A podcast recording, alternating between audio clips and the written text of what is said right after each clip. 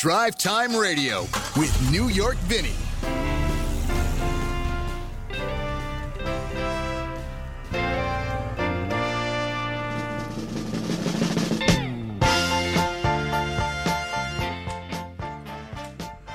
Good morning. Buongiorno, as if I was doing the Italian show. You know, we should switch shows sometime. I should do the Italian show, and they can come in here and do drive time. I don't know.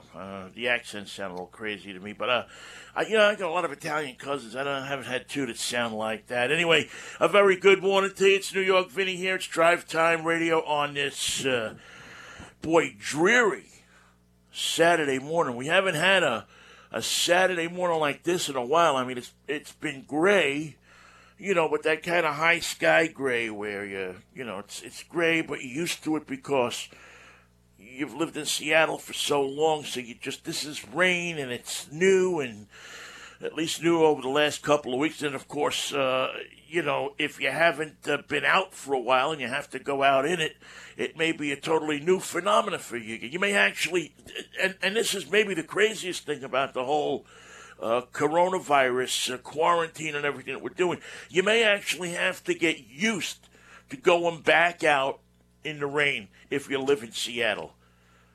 Can you imagine that? I mean, did you ever think there would be a time where you would turn to somebody and say, boy, it's raining out there. I got to get used to get back out in the rain. I got to put a rain hat on or grab an umbrella or something like that. No, you put the Gore-Tex on, you leave your head on exposed, you put one of the Pearl Jam hats on or one of that, and boom, you go out there and you brave the elements. But when you've been in for so long, or when you've been out of circulation for so long, and you have to go back out into the elements, it takes a little bit of ramping up, you know. You just don't jump in the pool. Or for most people, some people have to go out there. And again, if you are somebody who has been quarantined because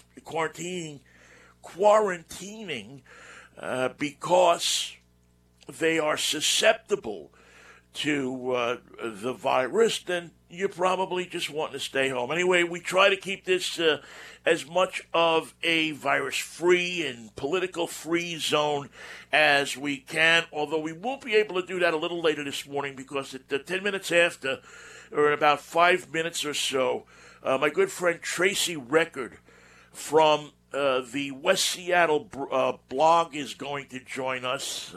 Tracy, an old friend and compadre, and we will get a chance to talk to her about the closing, not only the closing, but what might eventually be the disappearance of the West Seattle Bridge and how that is going to affect so many people. Even if you never use that bridge, it's going to affect you. I'll tell you what, even if you don't live in the state of Washington, the closure of the West Seattle Bridge will affect you in some small way. And we'll tell you why when we talk to Tracy coming up here in just a little bit. Also coming up a little bit later, we got our cartoon of the week. We're going to take a look at the car I'm driving this week. We're actually going to do a kind of a live recap of this car because it's an off-the-charts vehicle. But right now, let's quickly get in our top five. And top five things you should know. And, you know, it's funny, we call it the top five, but there can be more or less than five items. So the person that emailed me this week and said, well, you know, you say top five, but you only had three last week. Yeah, but there were three good ones. Would you rather have three good ones than two bad ones, or, you know, three solid things you can talk about around the water cooler, huh? All right, so there we go. We're in. All right, first thing is, you know, one of the consequences of this thing that we are going through as a nation and as a world, really, is if you go out on the roads these days, especially at night, if you're one of those people that work at night, you have probably seen this phenomenon before, and I was first alerted to it by one of my good friends, Mary Berens, who lives back in New York City. She sent me a video of a band of cars, at, I don't know what time of night it was, but driving on the White Stone Expressway at probably a rate of over 100 miles an hour at 7 o'clock at night. And I'm sitting there going, whoa, wait a second. And I decided to check into it. Then again, a day later, I'm driving up I-5, and it's almost like the same band of cars went by me, little Asian sports-oriented sedans. I believe they were Acuras. I might be wrong. But hot rods, modified cars that, generally driven by young people. And so I started asking around, and sure enough, yesterday, CBS This Morning did a story on it. With the advent of this virus and the traffic being as it is, more and more speed enthusiasts are taken to the public roads to exercise their speed. Police in many different jurisdictions report that the speed, not only the average speed is up, the number of tickets that they're writing are up, but in some jurisdictions, these kids and people, not just kids, I'm sure there are people of all shapes and sizes and ages that are doing this, figure that the cops aren't going to want to stop them because they aren't going to want to expose themselves to the coronavirus. So they're taking it as license to speed. And according to the CBS report, several of these nitwits have been grabbed doing well in excess of over 100 miles an hour. If you go to cbsnews.com, you can find the story. But California's average speed is up 30%. Minnesota traffic deaths have doubled. Virginia state troopers caught a driver doing 111 on Interstate 95. Now, if you've ever driven Interstate 95, 111 seems to be an impossibility at 3 o'clock in the morning. Never mind at 3 o'clock in the afternoon. But yet, these people are taking advantage of this opportunity to speed. I'm sure if the West Seattle Bridge was open, you'd see people flying over that thing day and night. And I had to drive over to Eastern Washington yesterday, and I will tell you that I was doing my normal 10 miles an hour in excess of the speed limit, and I had no less than 10 cars pass me on my way back from Spokane to here. No less than 10 cars pass me, probably doing a quarter more than I was doing at least, so probably in excess of 100 miles an hour. And, I don't know. I mean, obviously the police should enforce this, but I think for you, as a person who may go out on the roads, you need to be aware of this. You need to be aware that it's turning into, and I think a lot of the police will tell you, that it's turning into a little bit of Mad Max out there. That the speed demons, the speed freaks, are, ruling the road at the moment. And so I think that means, keep to the right. Let people go past you. Don't get in pissing matches with people. If they want to go past you, let them go past you.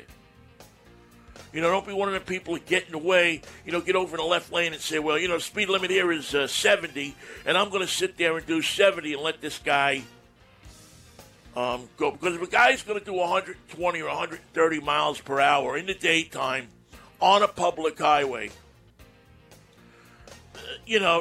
there's probably no telling what their mental capacity is. And I tell you that as somebody who has sped in his lifetime and is a habitual speeder.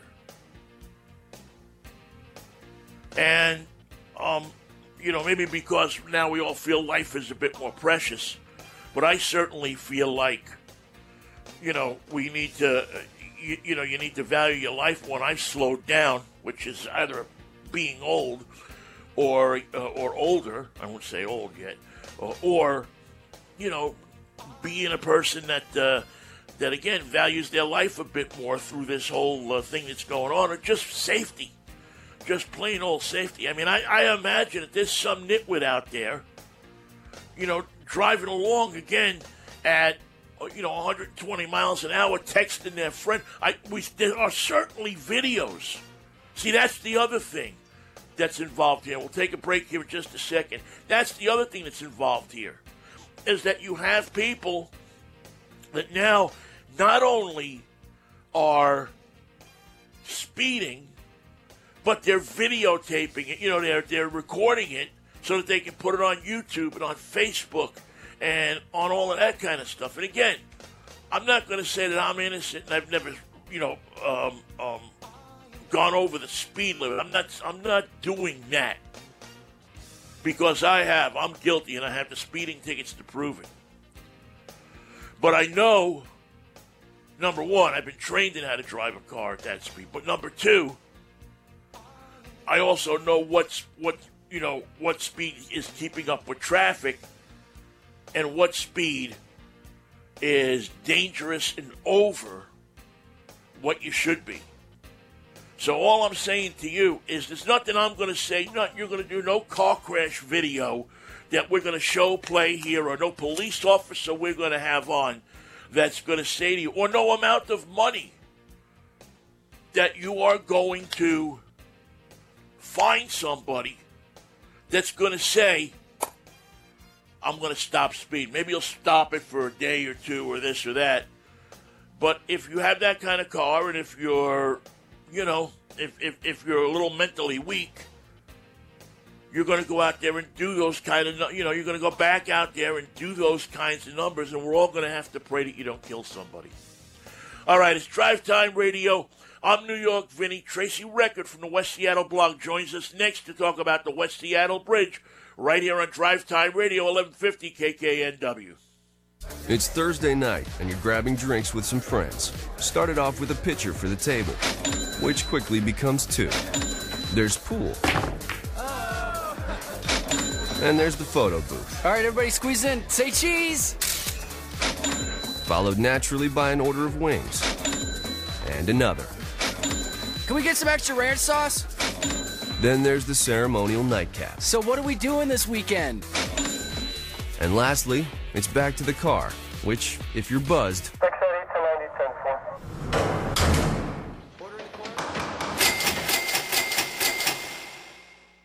could be the most expensive night of your life.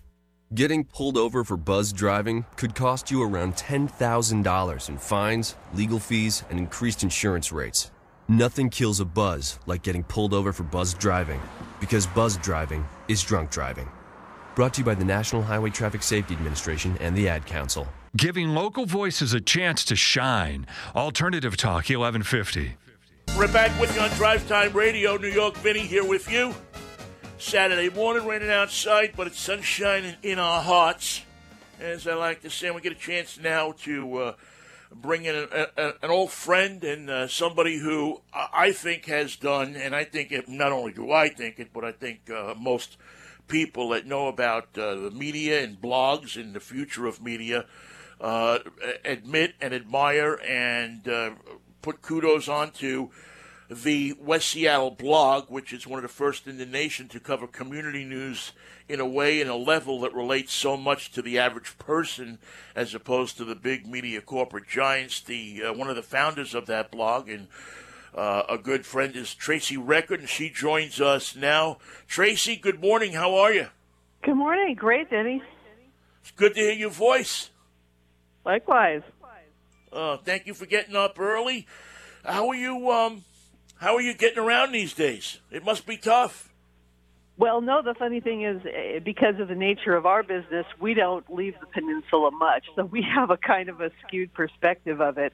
And, of course, also in the current outbreak, there's not a whole lot of reasons to leave. But, looking ahead to the future, we have doctors who are off peninsula, friends who are off peninsula, and we're kind of trying to map out how that future is going to be. Yeah, we're talking about the closure of the West Seattle Bridge, some of the gears and some of the mechanisms of the supports of the bridge have been found to be faulty, and so the city has decided that they need to shut it down. Not only did they decide that they needed to shut it down, but last week, Tracy, they came out and said that this bridge, as we know it, may never reappear again.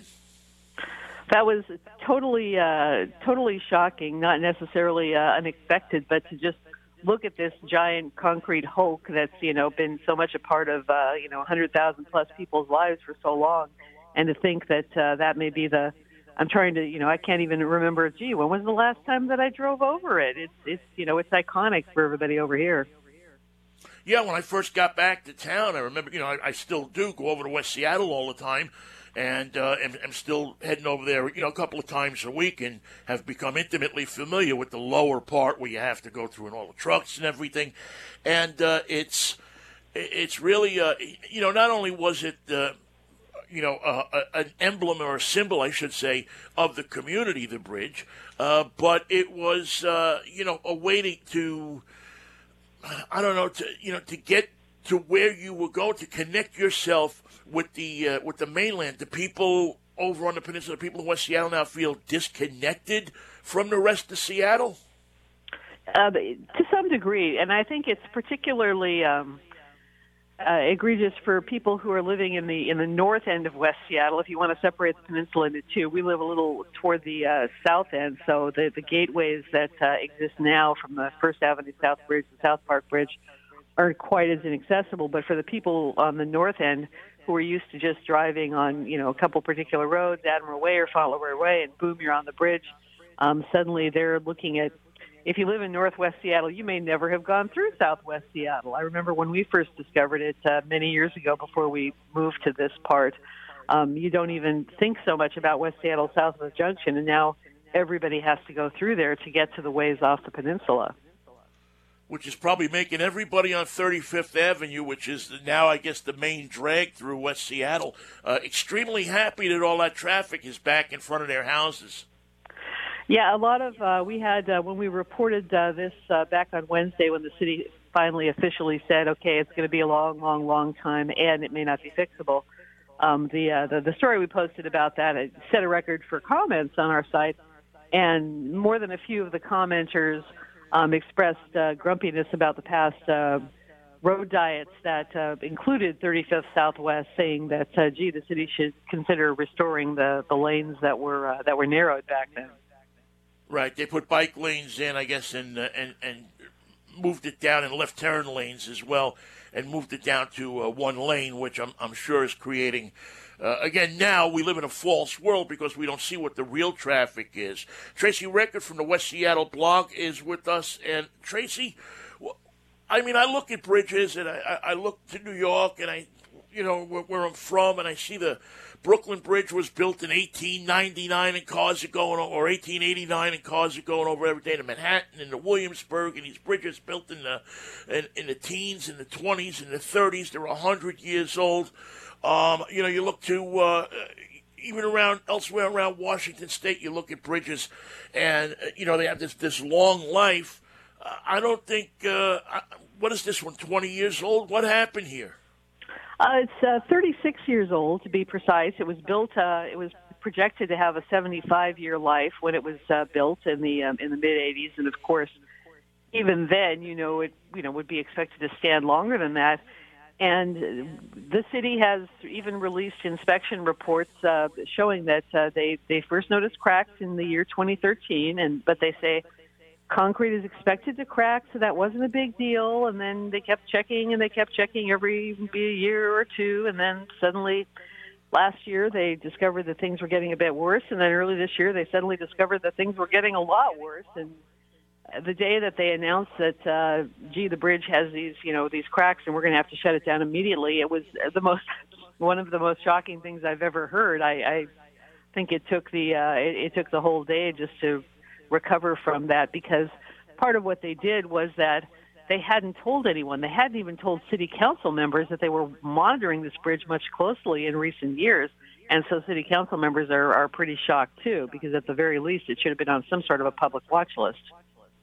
Yeah, I'm thinking that at the very least you have some information that's out there. I mean, again, I've been gone for a while, but I never, considered not going over the, or somebody saying, well, there's a danger and this and that and things are cracking. It was just kind of rolling along its merry way. Any idea yet why it is cracked? I know that the buses, and I've often been sitting on that bridge in traffic, and you're sitting there and you're saying, man, look at all these cars. How the heck does this bridge hold up all this traffic? Is it an engineering flaw? Is it a materials flaw? What any idea yet what is I know they know what's wrong, but what's the causation of all of this? The city's most recent speculation, according to their the chief of the roadway structures division, is that it could just be a combination of things, a combination of traffic, heavier vehicles. They've even thrown in the sun, the bridge's heating and cooling. But as some armchair observers have pointed out, wouldn't that all have been things that you planned in for? The only thing that you wouldn't have necessarily planned in for is just how many vehicles. And on the other hand, I've read some of the history, and it was projected to carry 80,000 vehicles by the turn of the century a day, and that's not so much less than it actually has. That's the level of traffic that the city shows was going over it before the pandemic. So there's also this additional thing, an additional pier, that part of the bridge that has a bearing problem that seems to be making the cracks worse as well. So it seems to be just a mild major calamity of things conflagrating. What is it with Seattle? How come we have so much trouble building things out of concrete? I mean, the King Dome a few years ago, now you got this thing falling down. I mean, are we not getting the right people to build the right concrete masons? I mean, we got that big plant that's right there by the West Seattle Bridge. I would think it would be easy to build stuff, but, is our concrete less than everybody else's? Well, the interesting thing about that, and this has been brought up, too, is some people who remember back when the bridge was built, there was actually a bit of a scandal involving concrete. Some part of the concrete turned out to be, someone noticed it was discolored and it had too much of something called fly ash in it. But all the literature contends that this was removed and replaced before the bridge was completed, so that shouldn't have been a factor. But, I don't know if it's just the fact that we've got a dark cloud almost literally hanging over us so much of the time. Maybe there's too much rain, but of course, as you know, it's not really, we don't have as much rain as everyone thinks that we have. It just rains a lot. I don't know if they'll ever find out that there was one particular thing that is what contributed to this. Now, we're talking to Tracy Record from the West Seattle Blog here on Drive Time Radio on 1150 KKNW. Tracy, I contend, and I I'll be interested to hear your thoughts on this, that not only do people in West Seattle get affected by the West Seattle Bridge closing, and not only people in Seattle, but it's a region-wide problem, and maybe even in some ways bigger than the region, a West Coast problem, because so much freight goes not over the bridge, but on its attendant roadways under the bridge. And if traffic and everything has to go through that corridor there, it's going to muck up all of the freight trucks, all of the trucks that bring freight back and forth to the Port of Seattle, and possibly create, although it seems like nothing compared to what we're going through right now, an economic hardship and the price of goods to rise and all sorts of things that happen when we see these types of problems. Roadway closures and so on and so forth come up in that area of the Port of Seattle. And that's another compounding factor, is that the Port of Seattle has been working now already for much of this year on an expansion at Terminal 5, which is on this side, the West Seattle side of the bay. It's something that was a major cargo terminal until 2014, when they closed it and decided to do a major upgrade, and that upgrade is still underway. And the question is, once that opens, they're supposed to open half of it toward the end of this year. That will exponentially add to the traffic. And even though they've currently restricted the remaining low, smaller West Seattle Bridge to freight as well as emergency vehicles and transit, there's a whole lot more trucks that would theoretically come through this. So this is indeed kind of a regional emergency. So as far as money to rebuild, is every household in West Seattle going to have to chip in like $100 to make it happen? Or how now, where does a city that, you know, isn't doing all that well financially and has a ton of problems already dig into a pocket or whose pockets to rebuild this bridge? It's not an interstate, so you can't. Well, you probably could go to the federal government and ask them for money to do this, but how do we look about financing it, and how does it work for the average person that lives in Seattle, or does it spread out region-wide? How does that work, or does anybody even know yet? The short answer is that they don't know yet. The longer answer, they've actually talked about transit grants because there have been a lot of federal grants for local-type projects, especially given that they're just handing out money left and right for the coronavirus stimulus thing. Someone has pointed that out. But then there's also we're still in the middle of the most recent city transportation levy. That doesn't have a lot of spare dollars. Our local city council person, Lisa Herbold, has long been not a fan of the city's plan to spend a lot of money on another streetcar line connecting a couple parts of downtown, and she has already proposed that perhaps they consider funneling some of that. But the big question is what the price, if they have to replace the bridge itself, what would that cost? Because right now the price tag they've stuck on it is $33 million just to get to the point where they can consider repairs. It's $33 million just to shore it up and to do some other maintenance that needs to be done in support. So it's lot of money going to have to come from somewhere. Will this bridge reopen? And will and if it does, are we looking at a short-term solution with a new bridge in the offing, or will they be able to, you think, figure something out to fix it as we see it now? What they've said is that it definitely won't reopen for at least close to 2 years. It would be 2022 at the very, very, very earliest before they even envision seeing traffic on it. And there's something of a loud voice so far saying, okay, well, if that's just to get it to the point where maybe they can fix it, and if they fix it, they've said that they could maybe get another 10 years out of it max. There's certainly a growing viewpoint that, hey, never mind even trying to fix it, then just hurry up and start designing a replacement now. So that's a big decision that will have to be made in the months ahead. And that's almost the same place we were back in 1994 with the King Dome, is where, you know, the ceiling tiles came down and they found concrete problems with it, and it was going to cost $200 or $300 million to fix it, to make it, usable again. Why not just knock it down and build a ballpark, next door and so on and so forth? Although I don't think that the Mariners are going to want to chip in on this one. No, but that is, it's the same exact sentiment. It's, are we going to throw good money after bad, as the old saying goes, or just go ahead and start fresh? And then there's a lot of people already asking practical questions about, okay, would they have to tear down the entire bridge? But even that, too, would be something you talked about, the regional effects. There's the low bridge that currently goes across the Duwamish right there, goes right under this one. How in the world are you going to take this one down? You can't just do a King Dome-style implosion and let chunks of concrete, fall into the Duwamish River. So there's a lot of fascinating planning that's going to be months and years in the offing here. Yeah, I think that, I hope when they rebuild this thing that they maybe think about going outside for concrete help, because, again, I just look around and I look at things that we build to concrete in the city, and, boy, they just don't have the same kind of life that they have somewhere else, and it's crazy to consider it. It still baffles me as I talk to you how much this how much this this bridge, which is such a symbol and has been a symbol of, I mean, I can't tell you about all the things I've thought about driving back and forth over that bridge, going from ball games, and just how much of a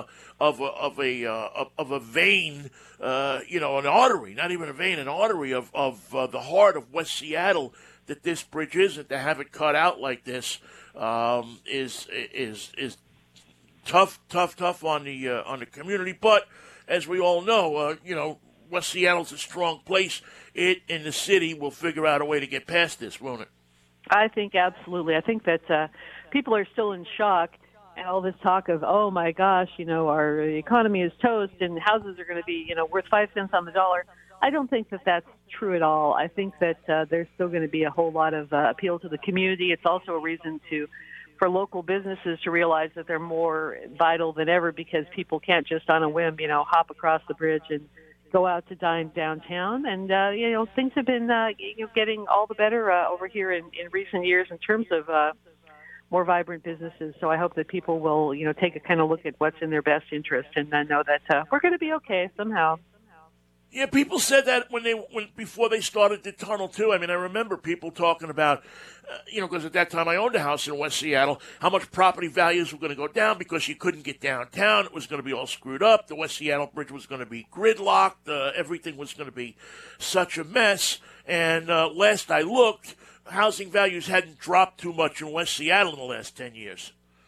No, they have not. In fact, they've you know, somewhat skyrocketed, and it'll be really interesting. That's one of many follow-ups that we have queued up for the weeks and months ahead to come. Is you know, how will that sort of thing work out, and you know, what are real estate agents going to make the pitch? I mean, like, you know, idyllic West Seattle, quieter, out of the way. Who knows? There's, you know, always a silver lining. Yeah, West Seattle. Thank God we didn't build the monorail, right? I don't know. There's some say that's come up too. As if they build the monorail, maybe you know, who knows? Maybe that part of the bridge would still be standing. The path the monorail was going to take, and the rest of it wouldn't be. So who knows?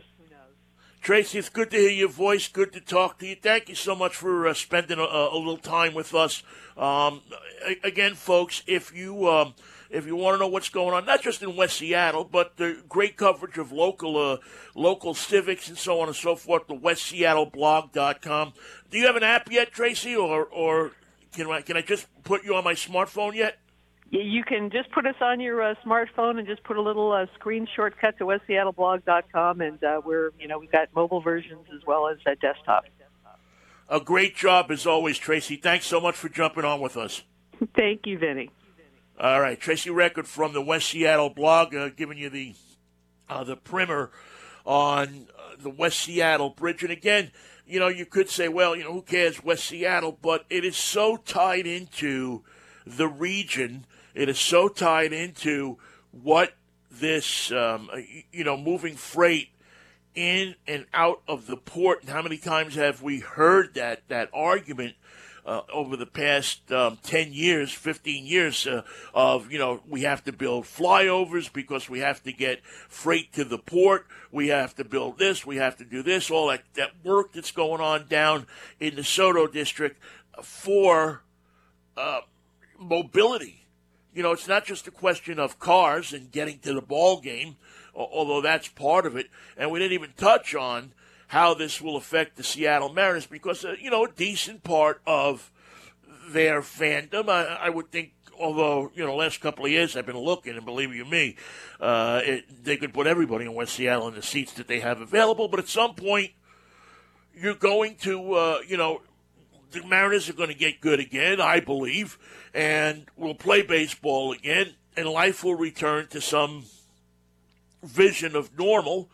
And people will come from West Seattle to the ballpark, and it looks like that trip now is going to be a lot longer than it used to be. It used to be a great zip. I lived, again, down in Gatewood off of California, and that was, you know, boom, Fort Roy, hit the bridge, bang, you're at the ballpark in, you know, 5 minutes.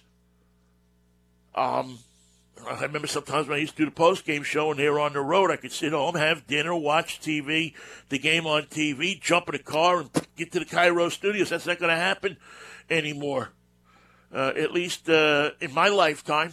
I mean, you think about it, it's probably going to take, you know, there's many of us who are older who aren't going to see the next bridge, probably, or at least are going to see it from a place where we're not going to have to worry about traffic. All right, the cartoon of the week is coming up. I'm driving a purple BMW this week, so I thought I would do some purple stuff. We'll take a quick break, come back, and play that cartoon for you and get you a review of that same car, or at least they talk about that same car, coming up here on Drive Time Radio. I'm New York Vinnie. Thank you so much for listening to our radio show right here on 1150 KKNW. Buckle up for safety. Buckle up. Buckle up for safety. Always buckle up.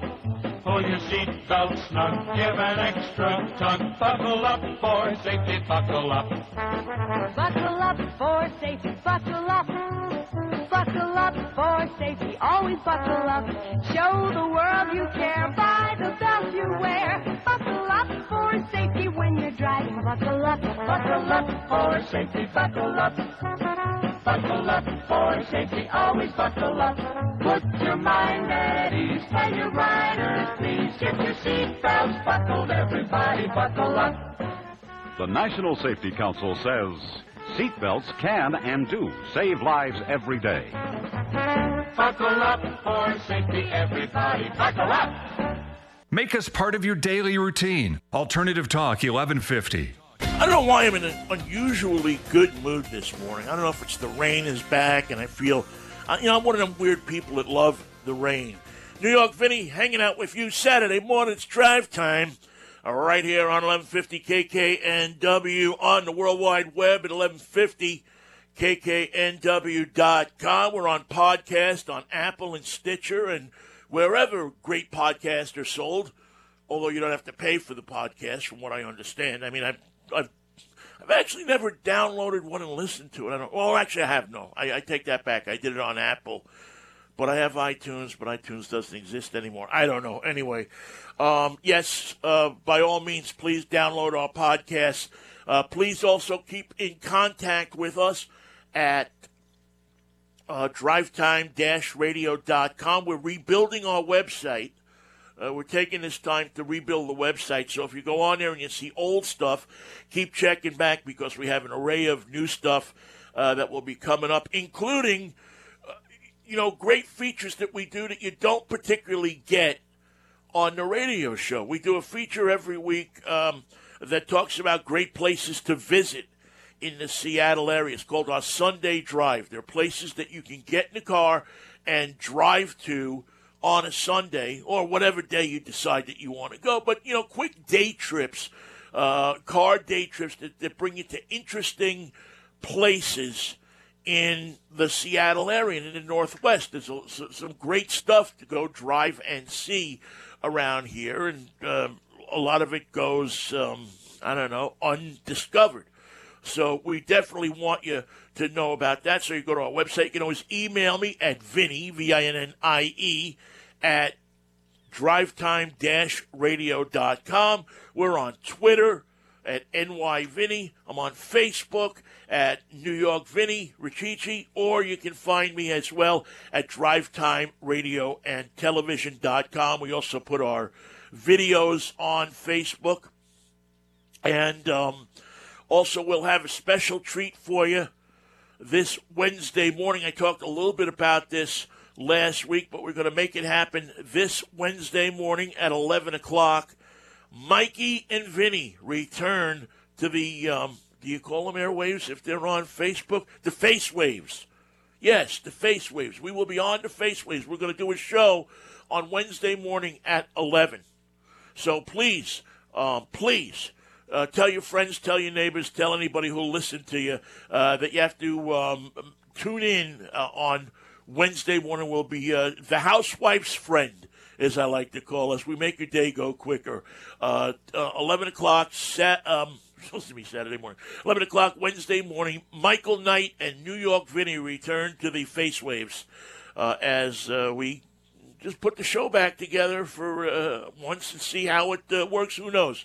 Maybe there's a podcast there as well. All right, it's our time for our song of the week, our cartoon of the week.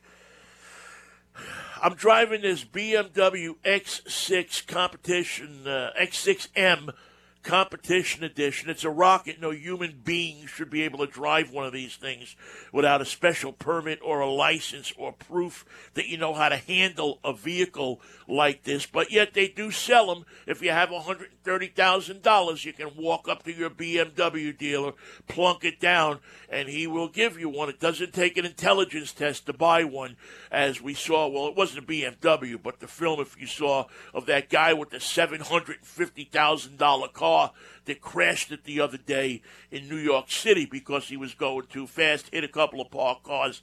I believe he might have hit a pedestrian or two as well. So it doesn't take brains to drive these cars, but it does take some skill. Hopefully you get that skill and use that skill. But the one I'm driving is a deep purple color, and I said to myself, you know what? I seem to remember that there is a song about driving from the band Deep Purple. Remember them? Hush and Smoke on the Water and, you know, a bunch of songs. What was it? Live at Budokan was their one of their big albums that we all heard from, and that was Smoke on the Water. My Woman from Tokyo, I believe, was them as well. So lots of great stuff from Deep Purple in the 70s. They're one of the iconic 70s band.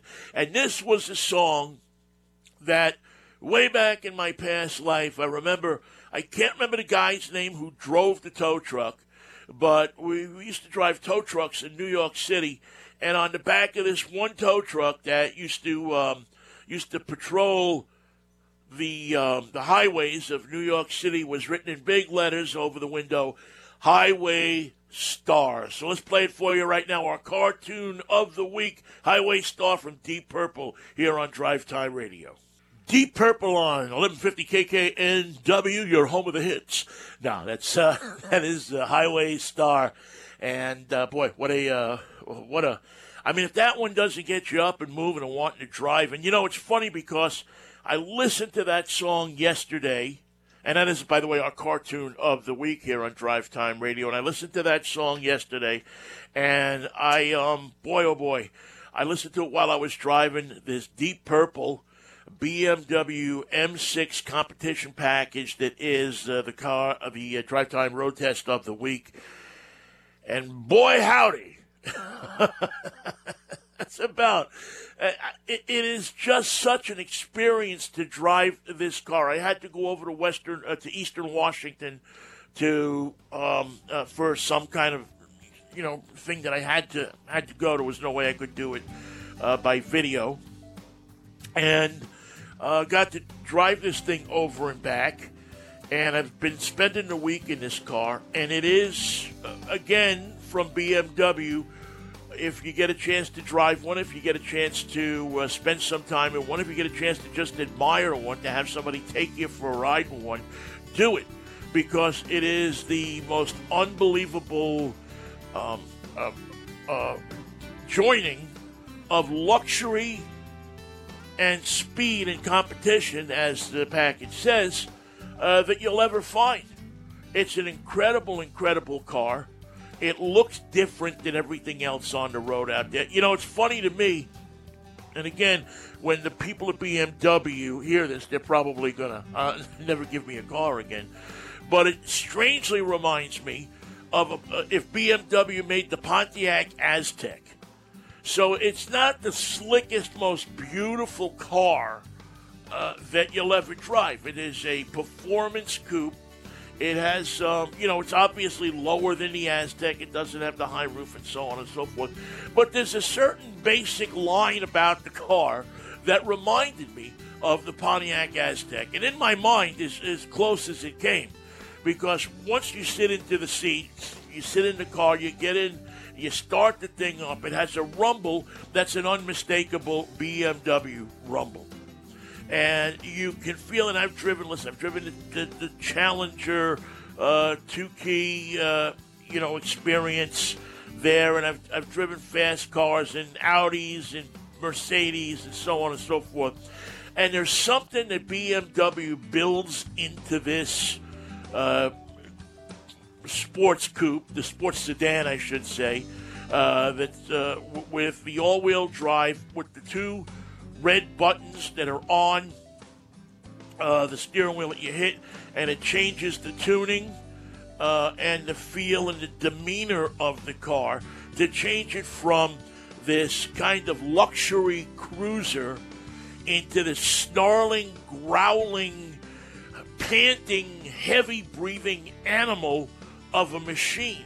It's almost when you hit that red button, the car crosses a line from you controlling it to it seducing you.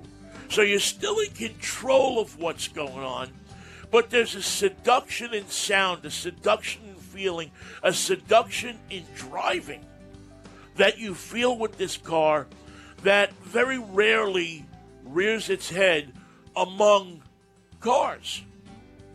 It's once in a, you know, again, I drive 100 to 150 cars a year, and when it happens, it's an experience.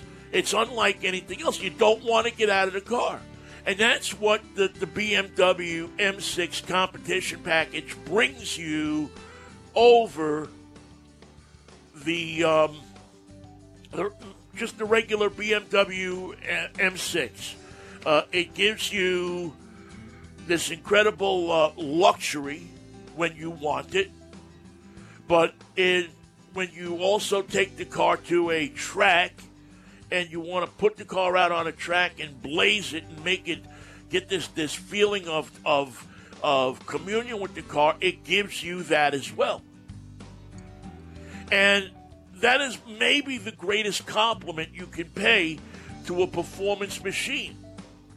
You're not just driving a car. It's not just you're loading the kids in the car and you're going out for pleasure. Although, again, you can have that with this car if you so desire. You can set it into, I believe there's even an eco mode in this car somewhere. I didn't look for it, I got to tell you. I went through a couple of tanks of gas in this car. But when you hit that button and the steering changes, the suspension changes, the chassis tightens up, the steering buckles down. You get that feeling in your butt where you sit in and you hold that wheel. It's a fat racing steering wheel.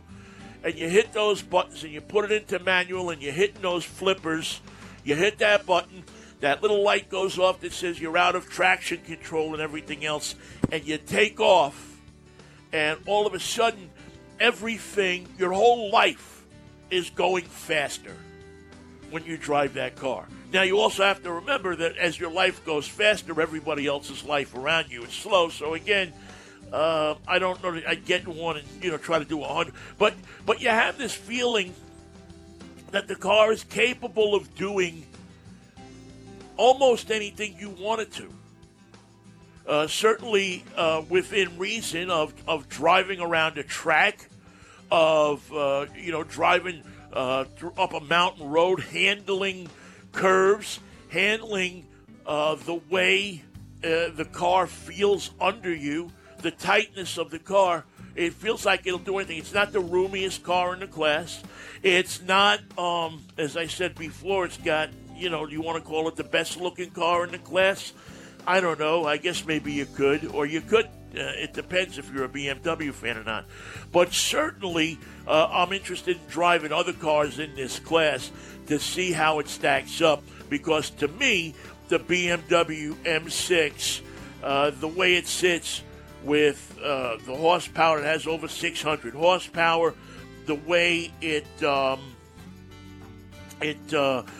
powers up, the way it handles, and the way it moves around, the way it presents itself, and the way it makes you feel as a driver is worth the $130,000 plus that you have to pay for this car. People will ask you, why do you buy a car like that? And again, It's a car that makes you feel like nothing else out there, except maybe another car in its class, and then it comes down to preference. Do I like a BMW? Do I like a Mercedes? Do I like an Audi? I've always been an Audi fan myself, but boy, oh boy, to drive this car around, to spend a day driving back and forth around, deserted Washington roads was an absolute pleasure.